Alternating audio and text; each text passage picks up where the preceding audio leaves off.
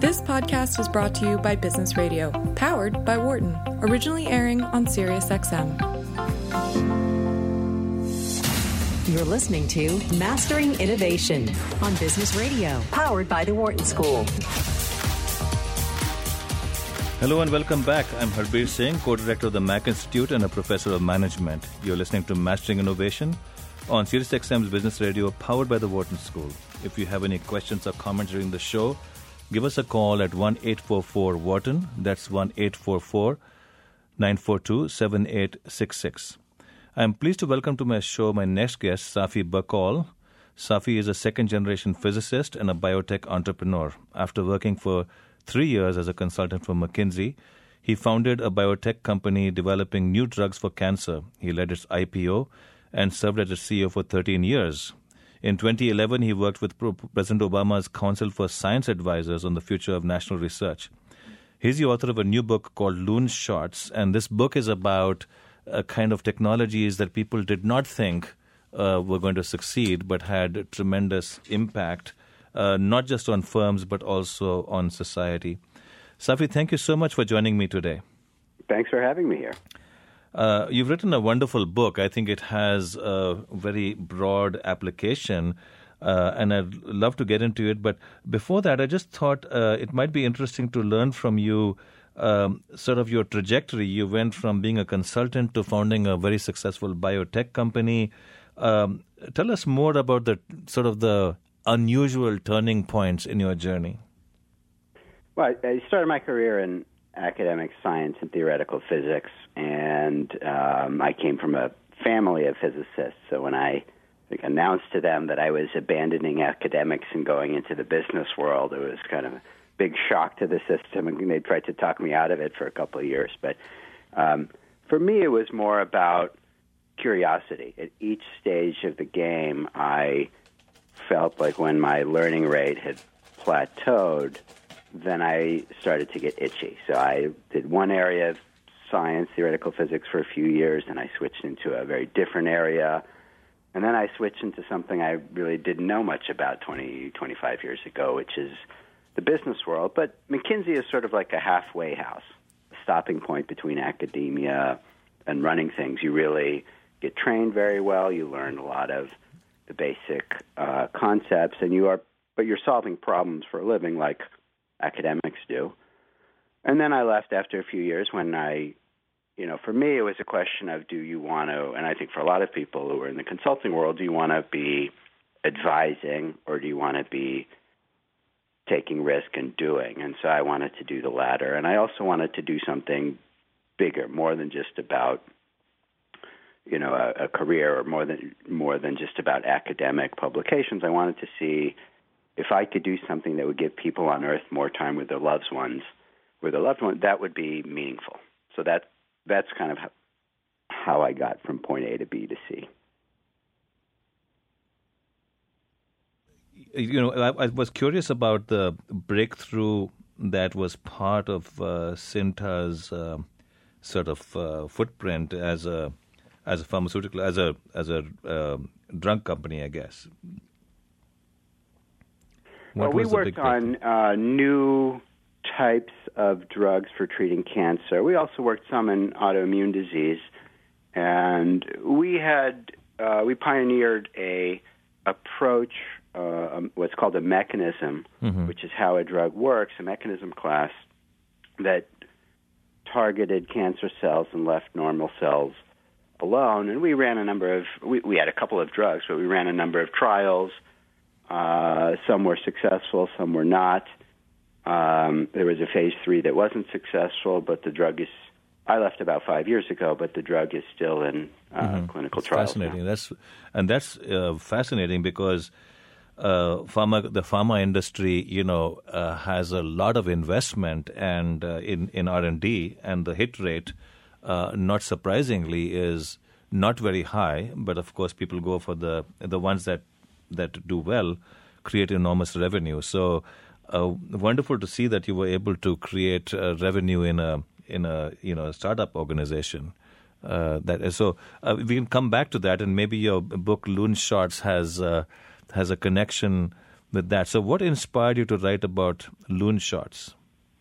Well, when I first started as a CEO, I read everything I could in the you know management literature on the business shelves about how to be a better leader or manager, how to build a good company, and there was so much about culture. Mm-hmm. But what I saw over the, I was looking for something that had a harder core of science. Mm-hmm.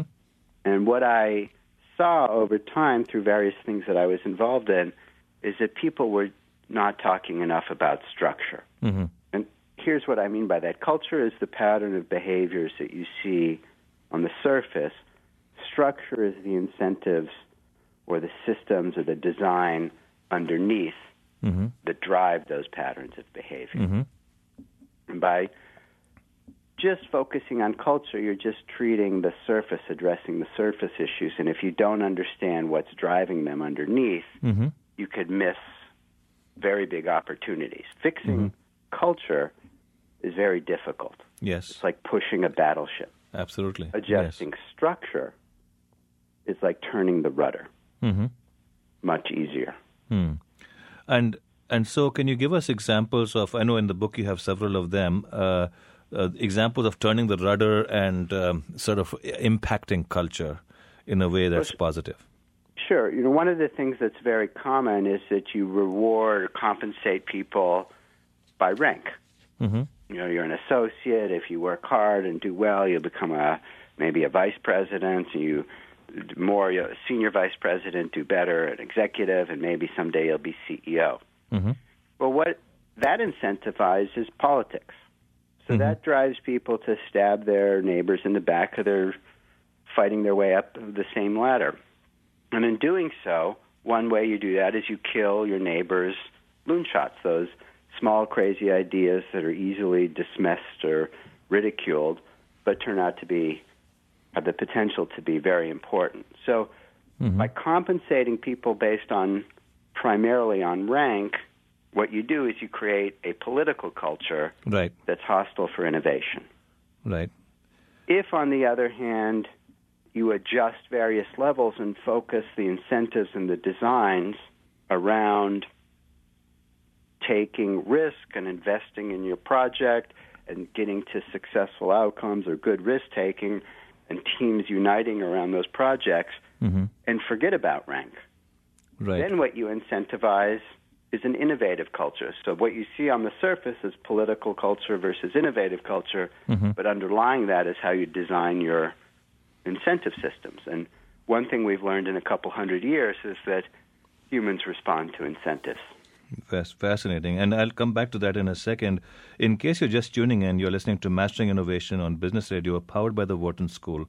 I'm Harbir Singh, and my guest is Safi Bahcall, author of the new book, Loonshots. If you have any comments or questions, give us a call. The phone lines are open at 1 844 Wharton. That's 1 844 942 7866. So, Safi, I think that's a great point. You know, the, the sort of creating an innovation culture and uh, creating the sort of the environment where people are taking risk and also not working at odds with each other. Um, have you? Can you give us some examples of uh, great ideas that were never executed? Well, I'll give you one that almost got killed because of another sort of maxim that's out there. You may have heard of the uh, kind of fast, fail, and fail pivot. fast. Yes, I've heard that. Absolutely. You know, fail fast and pivot, and that is very common, and that really rubs me the wrong way because if you look at the breakthroughs throughout history, mm-hmm. they were they stumbled and failed many times yes. before they succeeded. I'll give you an example. I don't. Do you take a statin drug? I do. Yes. Yes. Okay. There's 35 million people in the United States take mm-hmm. a statin drug. It's probably one of the most important medical breakthroughs of the 20th century. It saved millions of lives. But the scientist that invented it, Akira Endo, when he was starting on his project to develop those drugs, there were some early trials of lowering cholesterol, and they'd all failed. And mm-hmm. so most of the industry said, you can't do this. And here's why every cell in your body has cholesterol. Mm-hmm. So working on a drug that targets cholesterol is absurd. Everybody should stop what they're doing.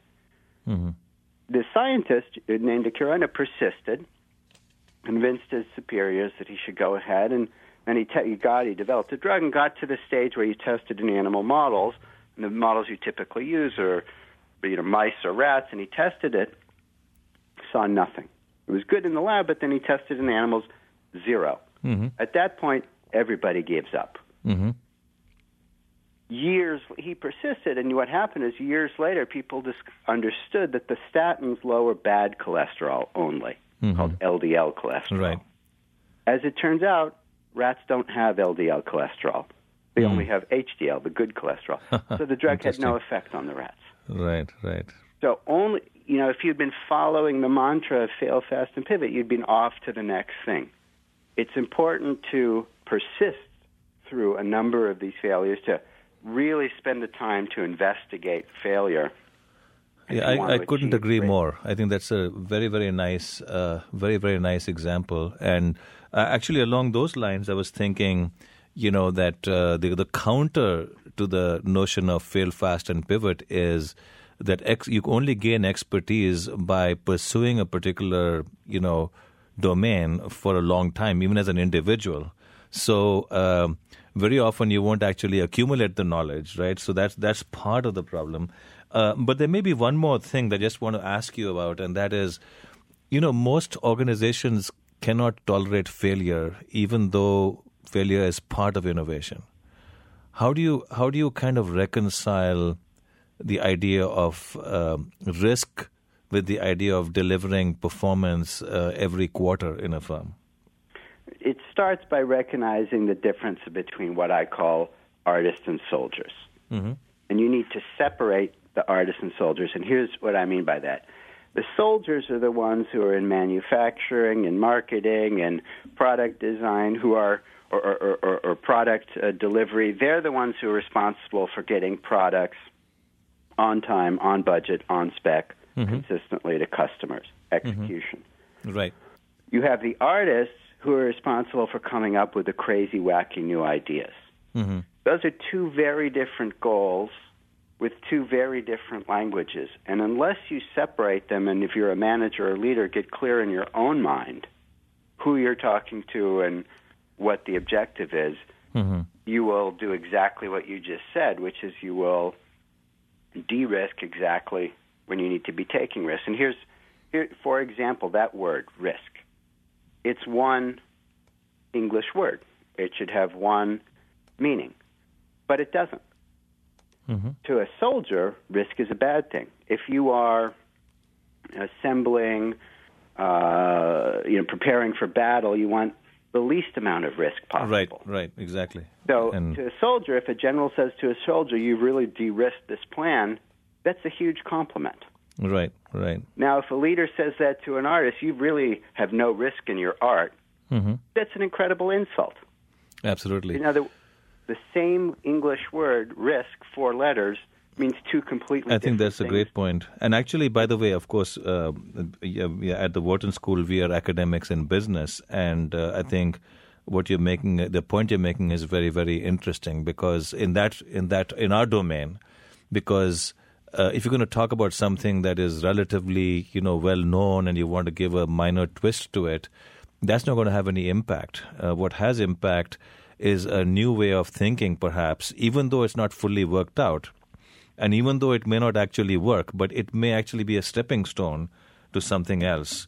Uh, so I think, uh, uh, and that leads me to a question. Um, I think if you've been following the work of Clay Christensen on the innovator's uh, dilemma, uh, he talks about how large corporations um, are not geared for disruptive innovation.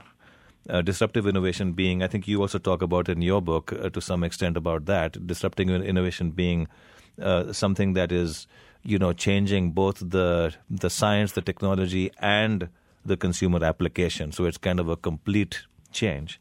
Uh, how would you kind of look at it? I think from your the logic you're giving, there's a way for firms to deal with it, Yeah, and, and not two, not be Yes. the targets of the disruptors. Well, if there's two words I'd like to see crossed out of the dictionary, it's disruptive innovation. Okay, Disruptive innovation is something that's easy to understand in hindsight. exactly. It's an ex post concept. I completely agree. So, but if you're a manager or a leader, you can't see where something is going in the future. I'll give you an example.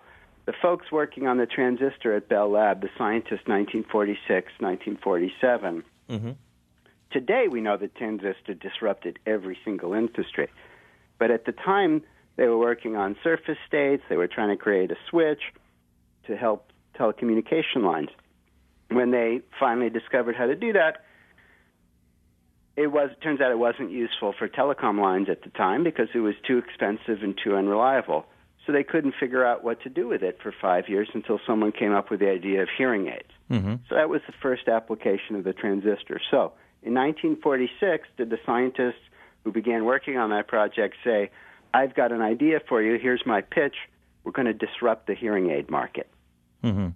Of course not. When Sam Walton decided to put stores in Bentonville, Arkansas, in the Northwest, in the middle of you know, very, you know, very uh, rural area. Low population density, low income, industry? right? What's that? It was both low population population density and low income in Arkansas. So right. most people no, thought so it was, was the wrong a, place. He was a young guy who liked retail, and he wanted, like everybody else, to open his stores where all the people are in big cities. He was looking to open a store in St. Louis. His wife said to him, "I just I don't want to open a store, and I don't want to live." in a town with less uh, with uh, more than 10,000 people. I only want to live in a small town. Right, right. Yeah, it's a great story in your book. That's right. Uh, please and continue. He, uh, you yes. know, he liked quail hunting and he liked being married, and so he could do both. If he was in this one region where there were the four states that were neighboring that had four different quail hunting seasons, and he had no idea how much was out there. So the reality is, it was a loon shot. It was a small, crazy idea that everybody said wouldn't work. So what you nurture those loon shots to challenge beliefs. Right. So you should use the word disruptive innovation if you're a historian looking backwards, analyzing I think history, that's a in which case excellent the transistor insight. did disrupt and Walmart did disrupt retail. Yes, that's. But uh, if you're a manager or a leader today, what you want to do is nurture loon shots to challenge beliefs. Use so, disruptive innovation to analyze history, nurture loon shots to challenge beliefs. Safi. I think it's such a great book, uh, and uh, I would encourage people to buy the book uh, because there are many, many examples. Uh, there are also examples of, uh, you know, nations, and I loved the chapter on why the world speaks English.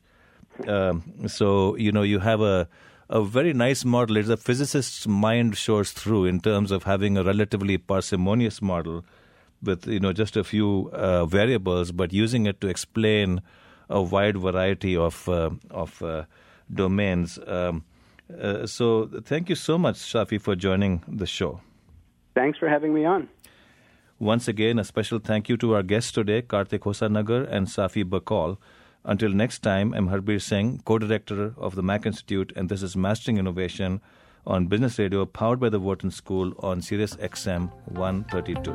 For more insight from Business Radio, please visit businessradio.wharton.upenn.edu.